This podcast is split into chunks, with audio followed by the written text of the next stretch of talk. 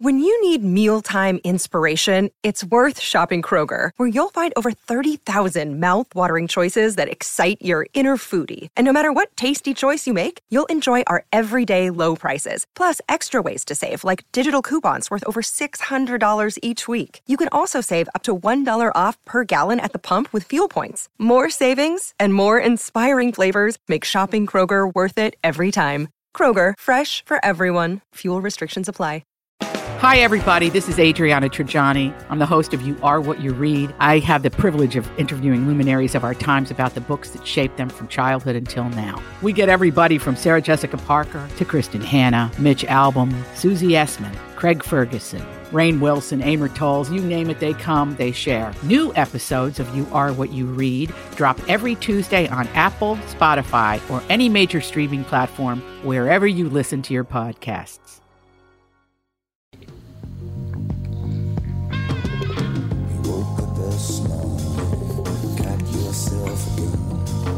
Welcome to the family with Doug Sprinthal. and Andy Brant Barnard. Doug. Just said I was terrible on the morning show, so I don't. I don't know if you know if I could be. I didn't say you were terrible. I know you didn't. I'm picking on you. I love picking yeah, on you're, you. you're a tough guy when you're seven states away, I've noticed. Well, that's true. That's a very Get up here point. and say it to my face. Yeah, pill. we will be right back. Kick things off with the family. Walser Automotive Group is turning over this Walser commercial to our good friend Michael Bryant, who has some exciting news to share. Mike, you're up. I went in. I went in there today to get uh, oil change and get uh, work done on a fuel pump uh, on the vehicle on a recall that was part of the vehicle, and it, it was amazing. Um, you go in there. I got helped by a guy named Mike that did just a great job. And then you sit in there and you wait. And uh, during the time I was waiting, I got a couple of videos. One video was about your car, and then the second video was an actual sh- video of your car and the work they were doing to check your tires and what they were doing to check um, your brakes and if you needed anything else. And then, you know, they originally said it was going to last take about three and a half hours, and it was done in an hour and a half. So it was it was amazing. It was just great work, and so I I called Doug today to tell him I'd be happy to do a commercial for Walser because it was great work, great service, and you know I drank enough coffee to pay for everything that was done. So. Well, that, that was at our Toyota store. Um, and thanks, Mike, for, for talking about that. We haven't really talked about it much in public, but it was actually a, an idea that Andrew Walser had last year is to connect the customers with the people that actually work on the car. It's his uh, his saying is, you know, let's have the doctors talk directly to the patients rather than going through the receptionist, which, you know, that's really not what a service writer is, but it does allow for direct communications. And these videos are real, people really like that. It's like, God, they're actually, they show me what I need to do to my car and what's cool. So thanks for calling that out. I don't even know if we have a name for it. Just go to a Walser store and have your car serviced and get a personal video. You can It share it with your great. friend. You can share it was with your cool friends. to your own car. When I sit, when I heard that I was going to get a video, I did. You know, I figured it was going to be some, you know, just basically Propaganda. Go ahead and say it. When it was my car, you know, it was my car, and they were actually showing me stuff from my car. That was great, and and the service was just was fabulous. So they do a great job down there. Another great commercial from Walser Automotive Group. Walser.com. God. Michael Bryant, Bradshaw Bryant. What's the latest? Uh, we're just trying to represent people who've been injured through no fault of their own. We're trying to talk to them before they talk to an adjuster or before they take a settlement that isn't something they should get based upon their injuries. How many people are out there in different, not in the law business, that love to run around scaring people before you even get to them? Well, adjusters want to settle cases and they want to close files. So, based upon that, they do what they have to. Um, I think there's a lot of circumstances where they probably act as attorneys where they're not attorneys and they try to explain people's rights or they give them a certain view that if they look at it, and what I always say is this if the adjuster really truly thinks the offer they made makes sense, they'd have them come see us, you know? And that's exactly my question is you have to understand who has the best, your best interest in mind, correct? Well, you want to know what your rights are. You know, whether Yep. or not you Yep. decide you're going to hire us or not, that's a choice. It's a free consultation, and you want to understand what your all your rights are and what coverages you have. And plus the fact I hang out with you, so you got to be a good guy if I'm hanging out with you. Eh, maybe. okay.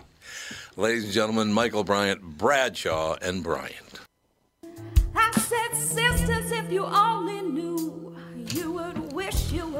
my shoes. Keep on using me until you use me up. God, Doug, you sound really good on that song. Yeah. Well, that, that cool know. little guitar part in there is me. I know it is. I, that's what I'm saying. You sound really. What do you think I was ripping you like you always rip me? Is that what No, you're no, saying? no, no, no, no. Uh, By speaking of which, when we get the album done, we'll play some of it on one of the podcasts. There's a couple of songs that feature that Stratocaster you gave me about. Was that a year and a half ago or whenever At it least, was? Yeah, it was a while. A oh, couple at of least tunes it's and a half just ago. Yeah. it's perfect on, and it just sounds. It a record- great guitar. Yeah, it records really, really well. Let's see if Mike's still on the line. I think he is. Mike, you still Bryant. there? No, he No. went back to work. I guess. Doesn't look like it. Oh well. oh well. I don't know about back to work. Let's not get Just- carried I'm being kind because he listens to all these. You are. He does. He listens to That every is show. I know that. That is absolutely right, ladies and gentlemen. Um, I just saw a story. I haven't clicked on this story yet, so I don't know what this means. But um, the headline on the story, so it shows a bunch of sushi, right? And it says Taiwan asks people to stop changing names to salmon. what? Hmm. What does that mean? Dozens of people have altered their monikers to take advantage of restaurant sushi promotion. A restaurant chain promotion has led to what local media is calling salmon chaos in Taiwan, where people are now changing their names to get free or discounted sushi. The Central News Agency reports the two day offering from Sushiro entitles anyone whose name includes the Chinese characters Guizhu, uh, which translate to salmon, to receive a free all you can eat meal for themselves and five companions. So to get salmon, to, to get salmon sushi for six people, you'll change your name. It Yeah, seems and like it- what's more, worse is you'd have to put up with how Guizhuan. Nah. Yeah, Huh? It's probably a very would common joke in China. Yeah, probably. I'm sure it is. Those Chinese Probably comedians. true. No question about it, ladies and gentlemen. Uh, so yeah, the, you can get free sushi for you and five other people, but you have to change your name. But they don't want anybody to change their name anymore. They're done with it. They're I feel fed like up. the process to change your name would be almost as expensive as the sushi itself. So Yeah, you would think. How does that work? Eh, It doesn't work at all. It doesn't work at all, as a matter of fact. Hmm. Um, I have a question for both of you guys because it's something that came up this morning. Um, uh, there was an article in the Star Tribune this morning concerned that the uptick in violence toward Asian Americans, uh, the Star Tribune has a fear that's going to start happening. But I don't. You think Minnesotans? I, I understand the dimwits. Some morons think that oh, it's because China did this, we're going to attack all Asians. I don't see Minnesotans doing that. Do you? I, I, if you do see it, hopefully it's a really small segment of the population. I, you know, it's and it and it's terrible that it happens. I mean, just innocent Yeah. citizens getting beat up because of where you know their genetic makeup that's just stupid. And I, I would hope that most people see the idiocy in that. My kids are half Korean, and I was asking them about that the other day, and they're like, "Yeah, no, nobody says anything to us." So Well, that's good. That's a good sign. I I just don't I don't understand why this whole situation. And from what I understand, what I was told by by some of my friends who who are black is that a lot of black people and Asians are getting in battles now. Which I what's that all about? Well, that's kind of always happened. Um, you know, Oh, has it really? Oh, yeah. Remember the movie "Do the Right Thing"? The the, the, uh, Yeah, the- yep. the- uh, a lot of the black actors in that, you know, their characters were really mad at the Koreans for. Uh, you know, there there is a sentiment in some big cities. New York, one is that the you know the Koreans moved into the you know the black neighborhoods, took over the grocery stores, and they're just ripping people Oh, off. yeah. That's not. So that's been going on for a long time, uh, thirty or forty years. So. But I don't I think don't- all I- black people hate all Asian people. It's just you know you No. can't paint everything with a broad brush. I mean, but there is some basis and, and reality to that. I think. Right. Uh, well, once again, you know, white people are the worst human beings on earth, which is uh, just a touch racist, I think. I mean, I happen to be a honky, so I don't really understand how you can take millions and millions and millions of people and judge them by their skin color. How stupid are you? Yeah, Stupid that as is. every right. human ever born in history, apparently. Yeah, exactly. I guess I I don't understand it. I really I really do not understand where this hatred. Well, I do understand where it came from. It came from digital, which you were warned about a decade ago. This was going to be happening. You cannot turn a wide open forum over to morons because they're going to do exactly what they did. Yep. They're going to puke out their hatred, and it's going to carry over on other people. It's not. I, wouldn't you say ninety five percent? I don't go on social media. But wouldn't you say about 95% of people, 97% of people wouldn't think of saying the things that those few few percentage people do? Oh, definitely. Oh, definitely. God. I mean, you hate everybody. Jesus, wh- how? Why do you want to hate people? I don't really understand that. I don't get it. Look, I know people have their their faults and their foibles and all the rest of it. I mean, human beings are far too interested in money for me. Money, money, money. Oh God, anything for money. Um, so I, that's the one part of humans I don't like. Politicians in general are greedy pricks and big tech. I mean, you, you, they get way too much in. I, we were talking about this this morning. When I was a kid, I remember my father was very, very excited, uh, and he en- eventually lost his job, and it ruined his life. But I remember my father bringing home five $20 bills because he had cha- cashed his check, and he laid the five $100 uh, dollar bills, uh, excuse me, five $20 bills on a table and said, God, look how much money we have. I remember that. I was like three years old. Yeah.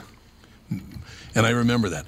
And then, of course, uh, you, you move forward to the, oh man, if I could ever make 15 grand a year, that'd be a lot of dough, man, making 15 grand a year. Now, if you're a millionaire, who gives a rat's ass? They don't even care about a millionaire anymore. That's right. Isn't that amazing? Yeah, well, it's the scale that changes, obviously, and you know, Yeah. adjusted for inflation and all that stuff, we're really not wealthier now than we were 20 years ago. For the most part, some people are. But, Yeah. Yeah. But if you part. take the Yeah. classes like the where most of us live, and between uh, lower middle and upper middle class, that is, e- you know, even though dollar wise we're making more money, we really aren't. Right. Yeah. It, well, yeah. I mean, basically, uh, well, Mike Evans talked about uh, this morning. He said he guarantees by midsummer gas in California is going to be six dollars a gallon. I don't Yeah. doubt it. Well, Oh. Europe's gas prices have been that Oh, awful forever. or more for basically ever.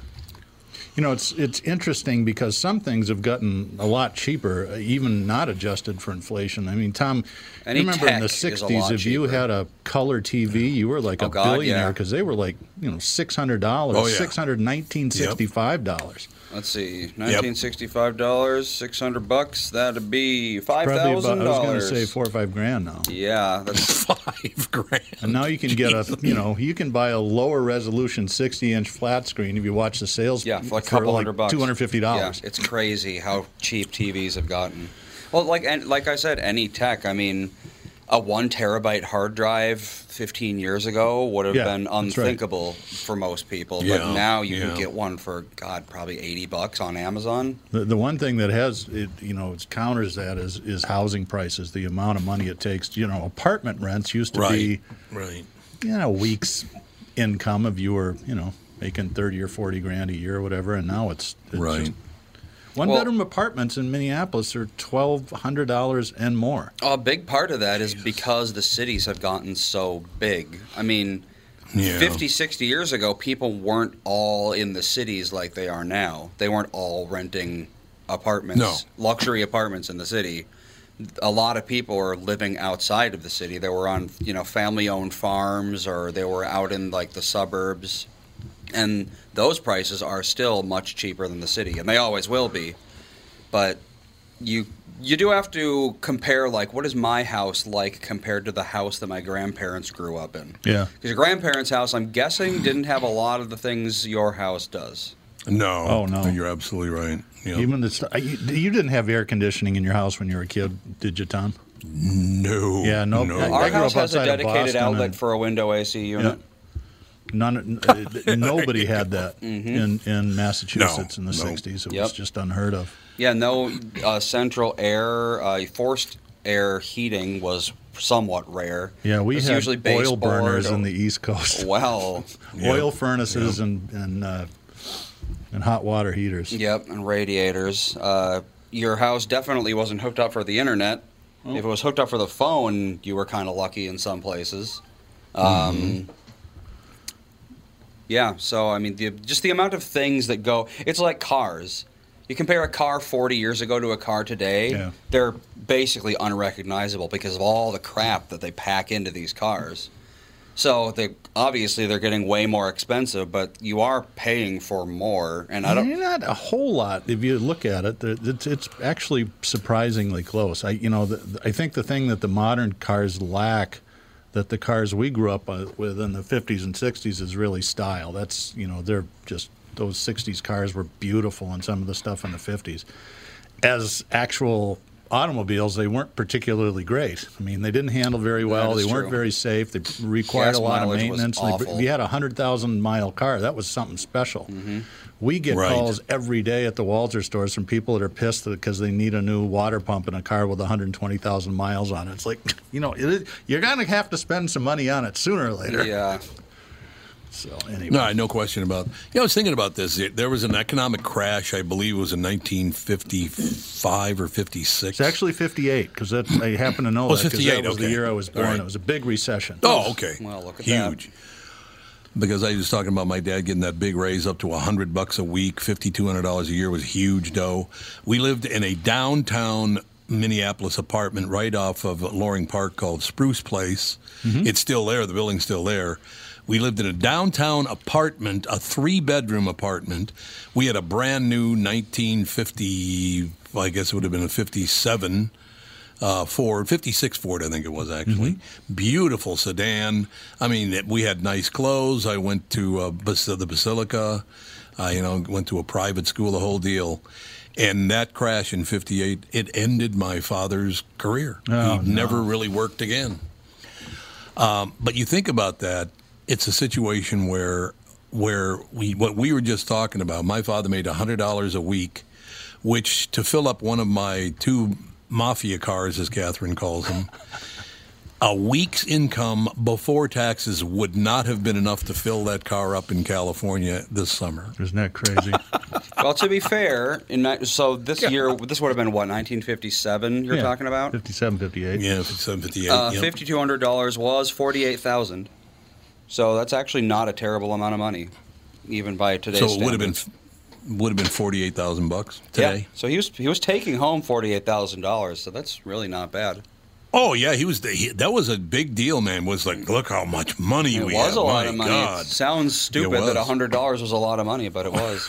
exactly. Well, and what's that's how much you know one of the though. things that's different is you could actually raise a family on that back then, and now it, it would be really hard to raise Oh, a family. yeah. It- it- You'd have to some people do move somewhere that it's cheap. Yeah. That's the big thing is people all want the convenience of more expensive areas, but then they're more expensive. Right. So it's kind of like, you know, do you want to be able to walk to, you know, 17 different Asian taco fusion restaurants and No, I one fusion taco restaurant one is enough for one me. is plenty? But it's like you know, like Oh, God. moving, living in New York City. You don't live there because it's affordable. no, Uh, and if you're willing to live 45 minutes, an hour outside the city, you could raise a family on that, most likely, if you're willing to do a whole lot of commuting and a whole lot of staying at home. yep. I could see that absolutely. Well, I do remember. I can't remember which one it was. Uh, it was one of uh, Michael. Uh, what the hell is his name? Bilski. What was the name of that? Bryant. No, yeah, it's Bilski. Yeah, exactly.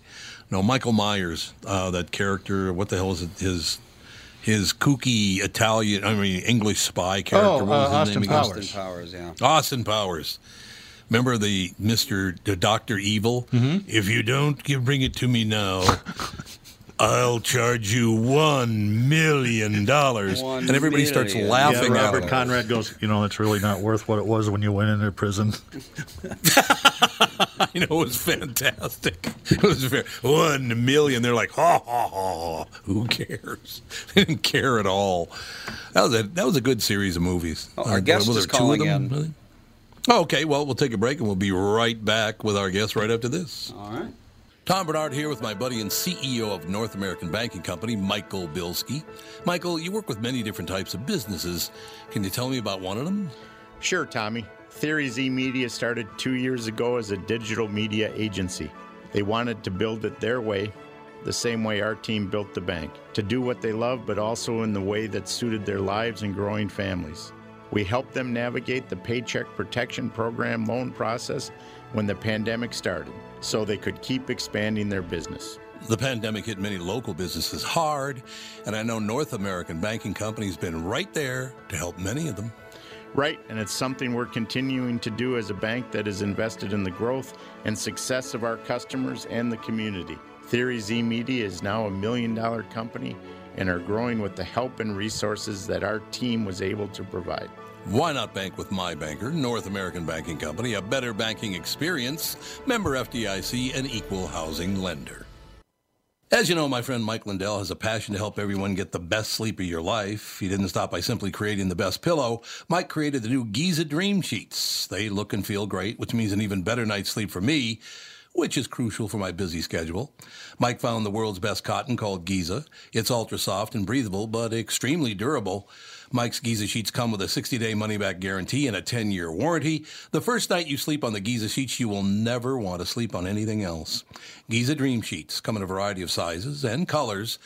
Mike is making a special offer for my listeners. You buy one set, get another set absolutely free. Go to mypillow.com, click on the radio listener square, and use promo code TOM, T O M. There you'll find not only this amazing offer, but also deep discounts on all My Pillow products, including the My Pillow mattress topper, My Pillow towel sets, and so much more.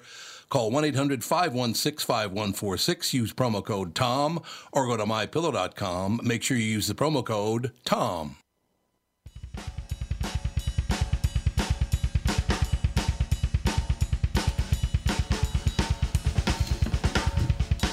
We're rocking out, man. That's all I know. Yeah, baby. I said rocking out.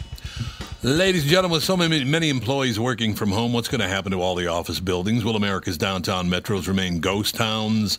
The Other Side of Success is the name of the book, Money and Meaning in the Golden State. Our special guest, Martin Sawa. How you doing, Martin? Fine, Tom. Thanks so much for having me on. Well, it's a pleasure to have you on. I'm telling you, we were just, in a way, talking about this. We were comparing 1955 dollars with 2021 dollars, and man, hundred dollars was worth a lot in the mid 50s.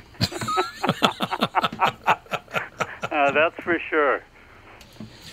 No doubt about it. it it's going to be interesting, Martin, because people are working from home. Uh, a lot of people, of course, in Minneapolis, one of the first places that caught on fire, uh, you know, a year ago, I guess in May, it, it'll be a year. But a lot of people I know are questioning whether they'll ever return to work in downtown Minneapolis. They don't consider it to be safe anymore. And if you can work from home, I mean, you make the point that uh, you know people are, are, are getting paid. They can work from anywhere, still making that San Francisco, New York kind of money. Are they ever going to return to work in a, in a commercial building? What do you think? Well, I, I just I think it depends a lot on the type of business and the Sure. uh, paying uh, San Francisco wages across the country. Um, I don't think many companies are going to be doing that. No. Uh, the ones that can are largely probably uh, remote work already, and you know know what the cost is to them and so forth. But I think there will be a pretty fundamental shift uh, for remote work.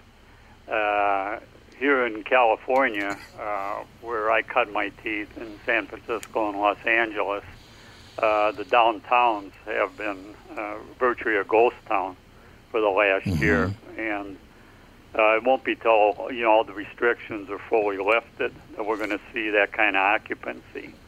Uh, but some firms in San Francisco, some tech firms were already moving to Texas before COVID.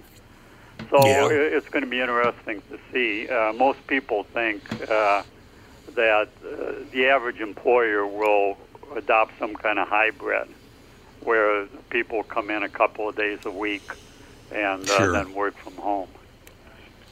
That makes sense. You know, I just did notice something, Martin, and I have to warn our listeners here in Minnesota. Yes, Martin is a Badger fan, but don't hold it against him. Boo. They're booing you, Martin. Well, yeah. Martin Martin went to the University of Wisconsin, baby, received a BA from the University of Wisconsin. Great school. It is a great school. University of Minnesota, University of Wisconsin. Hey, look, you know, Minnesota, Wisconsin should just all be the same state anyway. It's true. Oh yeah, yeah. I I was born uh, just downriver in Prairie du Chien. So. Oh yeah. I love that Prairie du Chien. No question native. about that. Oh, Wisconsin native went to University of Wisconsin. Ended up uh, going to San Jose State, and you kind of after college, you just kind of stayed out in uh, out in uh, California. Yeah, I, I moved out uh, after I graduated, and uh, never really looked back. I threw out my long underwear somewhere near Kansas. and, uh, right out the car, right out the window. I like that. Uh, you know, it's interesting, Martin. I, I, do a morning radio show as well, and we have four people on the show. Two of them are in a, a studio in Minneapolis. Another one is in a studio in Montana, and I'm in a studio in Palm Beach, Florida. So uh, you talk about working from anywhere. You couldn't get farther apart to do a morning talk show. I'll tell you that. Man. Yeah, and, you can you know, have hosts in different countries and uh, show broadcast in in a different city or country. It's just amazing now. It is absolutely. What Martin? What do you think of? Uh, now, I, I, should mention uh, that uh, Martin is a commercial real estate entrepreneur. Martin Sawa. Uh, spent his career selling commercial real estate, skyscrapers, office buildings, retail parks, the whole shooting match. One of the concerns we have in Minneapolis right now, because you know the George Floyd situation, the rioting did start pretty much right away, and Target Corporation just announced they're going to take about 35% of the people out of downtown Minneapolis and move them elsewhere. That's going to hurt all those restaurants, the the retail outlets. What are we going to do about something like that? What would you do about something like that, Martin? Is there any way to entice people to lure people back downtown? Well, we have the same problem out here uh, in right. San Francisco, uh, in Los Angeles, uh, not just downtown, but in other neighborhoods. Uh, right. You know, issues with uh, with the homeless and what I call unsupervised encampments, and yeah, g- yeah. generally just uh, a breakdown in the rule of law. And uh, I'm not even talking necessarily about policing and crime, but just kind of a respect for property and whatnot. So it, it's it's a real problem, and until the voters, until the residents vote in people who you know, are willing to do the right thing. Uh, I don't, I don't see an, an easy answer. Martin, is there a, is there too much to gain for politicians? And I'm not condemning all politicians, just most of them, because if there's any money to be made from this kind of thing for a politician, they're not going to do anything to end it because they're making money from it. You know, they're getting more votes, they're getting more donations. The donations have gone psychotic in this country now, all based on what has happened in the past year, not only COVID, but the riots and the burning and all the rest of it. So I don't know. I, I, I just, I would like to believe we could bounce back, but do you think it, I don't know. There's no way it's ever going to go back to what it was a year and a half ago, is it? I, I don't think so, and I'm not sure yeah. really where the country is headed. Uh, you know, I I'm mean, I have uh, pretty uh, large family, kids, stepkids, grandkids, extended families, uh, and uh, I just try to help prepare them as best as possible for for a world that you know I, I wouldn't have imagined. I, things I see in my lifetime. So I'd, I'd like to be more optimistic, but uh, you know I want to be candid uh, with your listeners, just in terms of giving my opinion. Yeah, that, I mean that makes complete. But Martin, uh, you know, I'm, I'm looking at your history. You're a young man. You grew up Prairie du Chien. Uh, went to the University of Wisconsin. You had a dream. Uh, you go out to San Jose State, uh, master planning, urban planning from San Jose State University.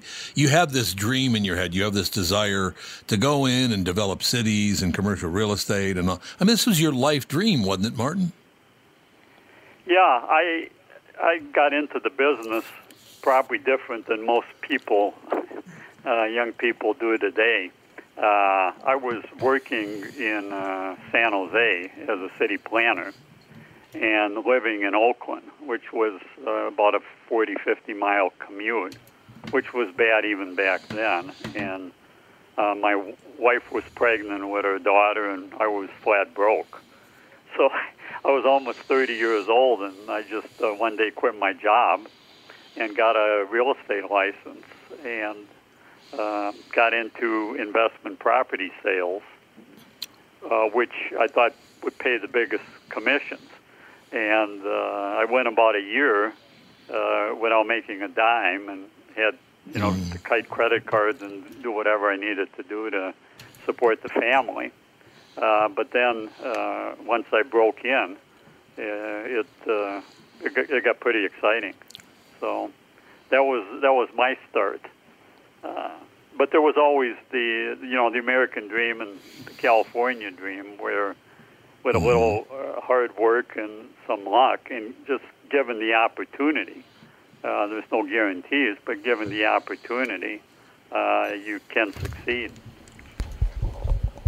Yeah, I see that that's a wonderful way to look at it, Martin. I really really like that. You, you got to work hard. You got to get after it. Uh, everyone, and I do believe you're right. I think in, in America, if you'll roll the dice and you'll take the chance and you'll work really really hard, I think America's still America. You can really do well if you're willing to do those things, don't you think?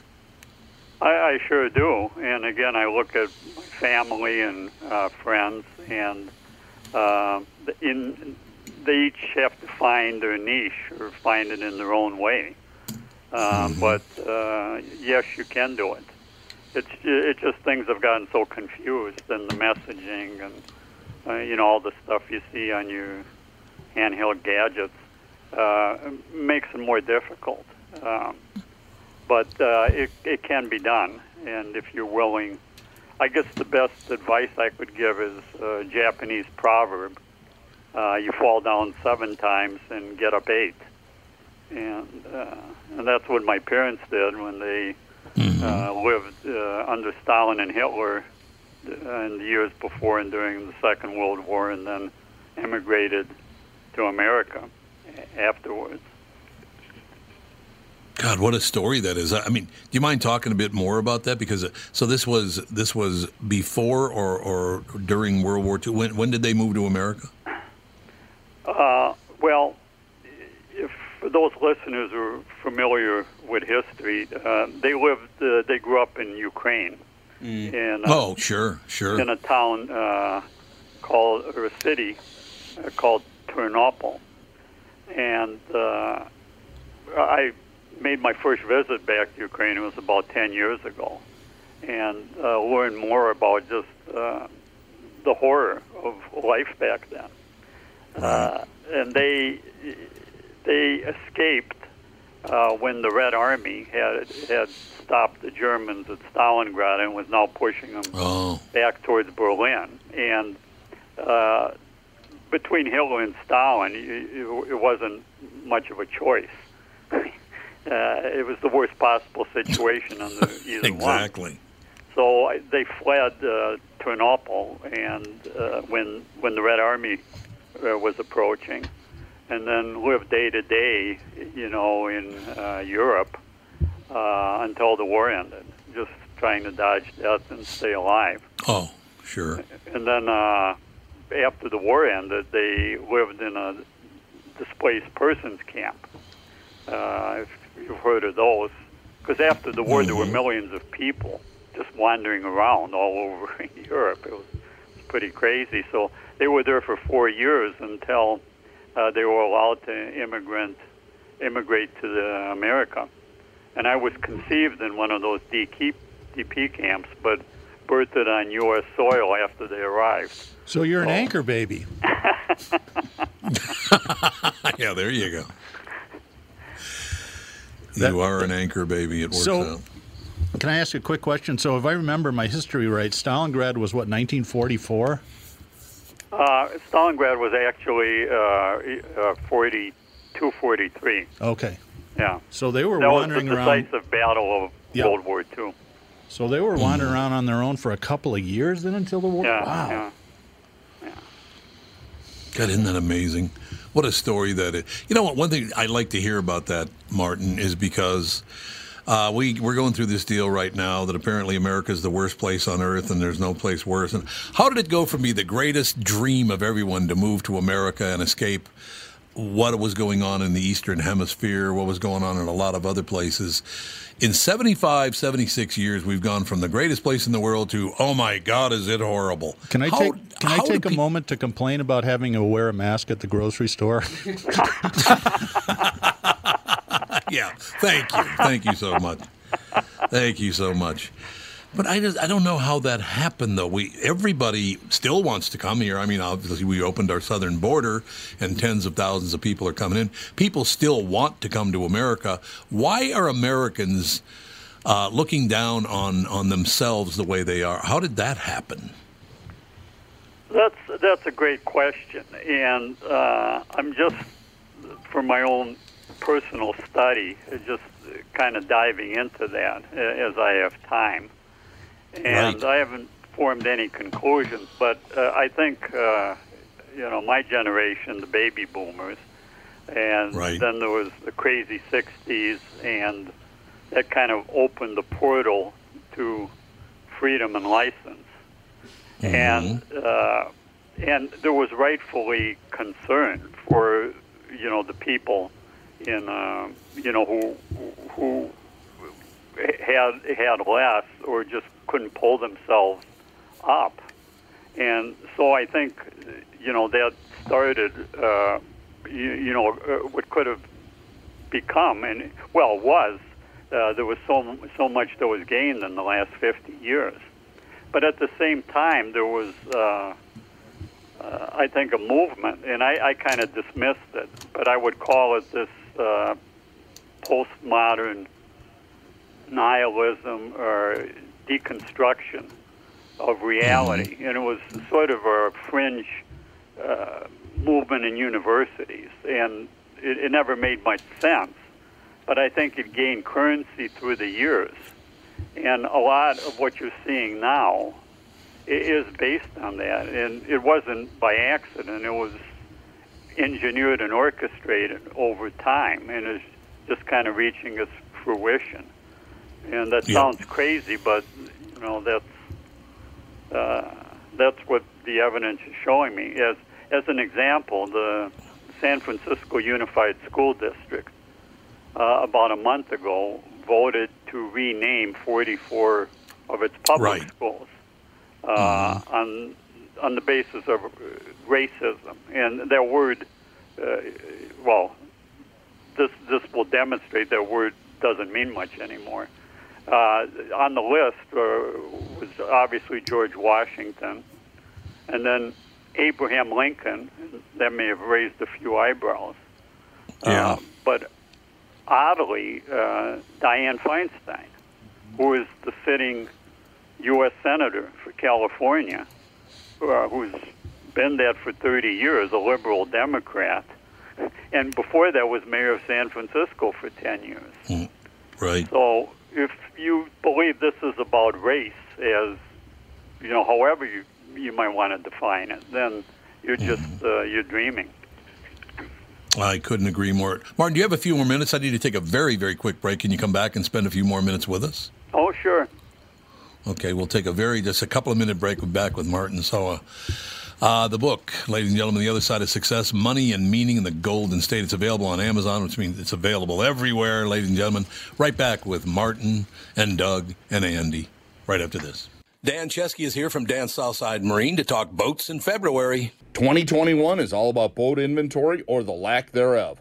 Dan's has what you're looking for in the color and model you want. So get in and take advantage of the factory incentives and discounts February offers. Why should our listeners shop for a fishing boat at Dan Southside Marine? We have the latest models on display, like the new Revolution. It features rotational seating from Premier Marine and the new Alumacraft FSX crossover fishing ski. Both are getting tons of attention and grabbing sales from the competition. Dan Southside Marine is packed with pontoons from Avalon, Berkshire, and Premier with all the rebates and incentives we mentioned at the top. Get the family out this weekend and come see these amazing pontoons. And be sure to ask about custom rigged Alumacraft fishing boats this weekend at Dan Southside Marine during our February open house. Dan Southside Marine, six blocks west of 35W on 98th Street in Bloomington. Shop online at dansouthsidemarine.com. Tom here for Shift Real Estate. Last year, about this time when we were making plans for Key West, I met the folks from Shift Real Estate. And when I heard the Shift story, it made sense to me. It made sense to my kids and it makes sense to pretty much everybody that's heard about them. Shift Real Estate saves home sellers thousands of dollars on real estate fees. How do they do it? Shift lists for a flat fee of $5,000. You work with a full-time salaried agent. They take professional photos and videos of your home, list it on the MLS and market your home online, all for a $5,000 flat fee. Call Shift Real Estate and tell them about your home. Tell them that you heard me talking about it, and they will tell you how you can save $10,000 or more when you list with Shift. It's the common sense way to sell your home. Visit shift2sell.com. That's shift, the number two, sell.com. Because life is expensive enough.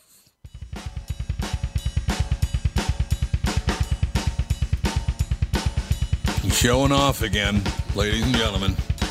That's not me. It's Ted Watson. I know, Ted Watson. You told me that before. It's a hell of a drummer. He's really a great good drummer. drummer. We are back, Martin Sawa, uh, our very special guest. So many employees working from home. What's going to happen to all the office buildings? Will America's downtown metros remain ghost towns? See, even reading that, Martin, it breaks my heart because when I was a little boy, I could walk from our neighborhood in North Minneapolis to downtown Minneapolis. And I mean, as a an eight year old, nine year old, mostly nine year old, 10 year old, 11 year old, I would go downtown and I'd look at all these big buildings and I'd go, man, I want to work down here someday. I'd look at these high, fancy restaurants and go, someday I'm going to make enough money to be able to eat there. And a couple of those restaurants are still uh, still uh, in business. I just hope they survive this, Martin. I really do. It's been a lifelong thing. I love downtown Minneapolis, but man, it's a little unsettling right now.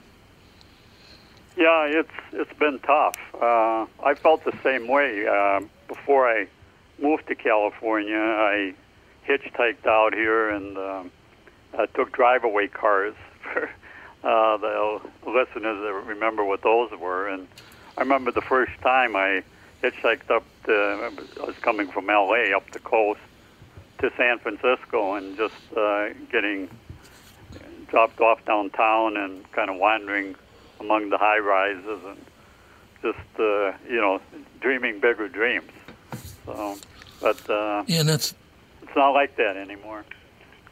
Yeah, it is not like that anymore. And Martin, I tell you, i my son Andy is on the show with us today, and I, I it kind of makes me feel bad for, for people Andy's age and, and younger because are they going to get the same opportunity to to live the dream they've wanted to live? I mean, is it, Andy, what do you think? Do you think you'll be able to live your dream? I think, uh, I mean, you can't live what the dream was 30, 40 years ago. No, But you no. can live a different kind of dream as long as you're willing to adapt. You know, it's, it's like, you know, two, three hundred years ago, if you wanted to be, you know, like a premier blacksmith, you go right ahead. You want to be a blacksmith today, you might want to uh, change change your future because you're not going to do very well. It's but today everything is web based, everything is on the cloud, everything is remote, and you just kind of have to accept the fact that that's where everything's going. You know, everything is big business now. The uh, Yeah. the idea of like just starting up a the idea of being being the Bill, next Bill Gates, going into your garage, making windows, and all of a sudden you're a billionaire. That's not as attainable as it was 30 years ago. But there are still definite avenues for success. That was always a moonshot, though. I mean, Well, those people course, come yeah. along one or two every generation. I Yeah. think you know if you're good at something, what it is going to open up is more opportunities because uh, you know we're doing a lot Right. of. I'm working with a software company that Walser started, and we're able to hire people now from all over the world because we don't have to get together other than Yep. sit in front Right. of horrible mm-hmm. Zoom meetings, which totally blow. Everyone but hates those. when you think about it, you know, a, as little as a year ago, if you were going to hire a software engineer, chances are you would have to, you'd be restricted to a 50 mile radius of your company, right? Yep. And now You'd have to go in and program on the mainframe because Right. you didn't have a computer that could handle that kind of thing at Yeah. home. And even if you did, how do you get the code over to your company? Well, So and the internet was, was, there was slow an, and an allergic an, an allergic reaction from employers. It's like, well, we can't have people not working in the you know the Yeah. bee hive. What It was are, unheard of, What are they going to do if they're unsupervised? All hell will break loose. And now Mhm. they're going, oh yeah, now I got my pick of employees from all over the globe. So I think that you're right. You can't have a four-year-old dream, but the, the opportunities will always present themselves. There's always going to be some look. sort of opportunity, basically, no matter where you are, you know, with certain exceptions, of course. But whale oil salesman Yeah. not being a very great career. No, you Yeah, whale oil probably not the best. And you're right about I, s- that. I scribe hieroglyphics. How much do you want to pay me? There you go. Martin, I, I do have to ask you a question. As I pointed out, that you know I'm in one place and the people are in other places and all the rest of it. There's a building being built just down the block from where I am right now. It's uh, looked to be about five, six stories, something like that. It takes up about oh, I'd say a quarter a quarter of a city block. And the amazing thing about it is, I was talking to the, to the developer, and it's what people under 30, well, under 35, I guess is the way he put it. There's not one apartment in that building that's bigger than a thousand square feet. Most of them are around 700 square feet. People don't. Is that is that? I mean, you. It's your business. Um, you you've been in this business your whole life. Is that a prudent idea? Do you think it's a good idea? It's like, hey, we want to, you know, we want to just live in 700, 800, 900 square feet. We don't need this big a deal. Blah blah blah. Um, do you think that's the future? Uh, it's it- it's a complicated uh, issue. Just just in listening to you guys talk, uh, as an example, my stepson, uh, he just uh, got a job. He, he doubled his salary uh, uh, with a tech company in uh, state of Washington, and they're they're almost 100% remote work. They've got people in India, Croatia, all over the place and he loves it, and that's what he's good at, and he he will he will do quite well. And he says, I, I may never step into an office building again for the rest of my life. Yeah. And for him, he's uh, paraplegic, and uh, it just he prospered during COVID. Uh, for other people, it the the forecast isn't so good if you don't have that skill level, and the the tech revolution, I think, is a little different than the industrial revolution because uh, it's affected now services and you know uh, not just uh, heavy industry. So there are going to be a lot of people without the skills, and machine intelligence uh, will even accelerate that process. So uh, you got to really pick and dedicate yourself to the niches that are going to prosper. And in terms of the real estate, uh, even like uh, whether an apartment or an office building, what that meant, you know, even a few years ago, it's, it's constantly changing. And I, I think the young people who uh, want to live uh, that kind of lifestyle and be uh, in the central core area and have the restaurants and all of that, uh, th- that's that's the market for that particular developer. But as they get older, I think more now of the uh, you know millennials and, and others are going to be moving, uh, you know, to suburban locations to uh, start families because the downtown core, just in terms of raising kids, isn't you know isn't a great idea for most people. No, I, and it's it's funny because I was as I said I was talking to a developer because he was on site that day, and I said I have to ask you a question. You don't have to tell me the truth if you don't want to, but did you design this building in a way that if the 700, 800 square foot apartment uh, falls out of favor, can you take a few walls out and turn every place into a 1600 or 2400 square foot residence because you just take three of the smaller ones, put them together. Now you got a really nice size apartment. And he said, maybe. That was very funny. I thought it was great. Well, every every employer now is they're reevaluating remote work, uh, that has direct implications for the real estate and how you configure an office building and the space, and Sure. uh, you, you're probably no longer going to have these uh, cubicles jammed in there, but kind of open areas and sheltered workspaces, and you know, new uh, hygiene and HVAC and all kinds of things. So uh, the nature of the build out is, is changing too. The outside will look the same, but the inside will be a lot different. Yeah, that's exactly what this guy was talking about. It will look a lot different uh, from now on. That's that was his vision of the whole thing, which I believe to be true. I, I- just I think you do have to be prudent about this, though. I- I- You know, don't lock yourself into these tiny apartments. Uh, because if you do, and you have no way to, I suppose you can always tear a wall down, even if you didn't design it that way. But it'd be a lot easier if you could make it you know, just hey, look, we need a couple of places to be 2,400 square feet now, and, and just do it. So that that does make, and I got the impression from the look in his eye that that's that's exactly what he was doing. Do we have to be a lot more adaptable to making things bigger and making things smaller as time moves on? Because people seem to be changing their minds quite often now about how they want to live, how big a place they want, how hard they want to work. A lot of people don't want to work 40 hours a week anymore. Have you run across that, Martin? Oh yeah, Oh, oh yeah. that's been the case Oh, for yeah. a long time. But uh, no, you you either are committed or you're not. What uh, one of the central themes of my book, The Other Side of Success, is the idea of putting skin in the game. And I don't know if there's anything more important uh, in my business or, or my personal life, for that matter. Uh, that in business, it, it can be money, it can be time, it can be reputation, but you have something at risk, and you have particularly downside risk. Okay, if if you you make poor choices, you you pay the consequences. Um, people today are being lulled into the sense that they can achieve success without meaningfully putting skin in the game. Oh And- yeah. and that's uh, that, that's kind of a tragedy. But uh, all the the images you see on TV and on on your, computer screen and your iPhone, and all the noise and all the misinformation.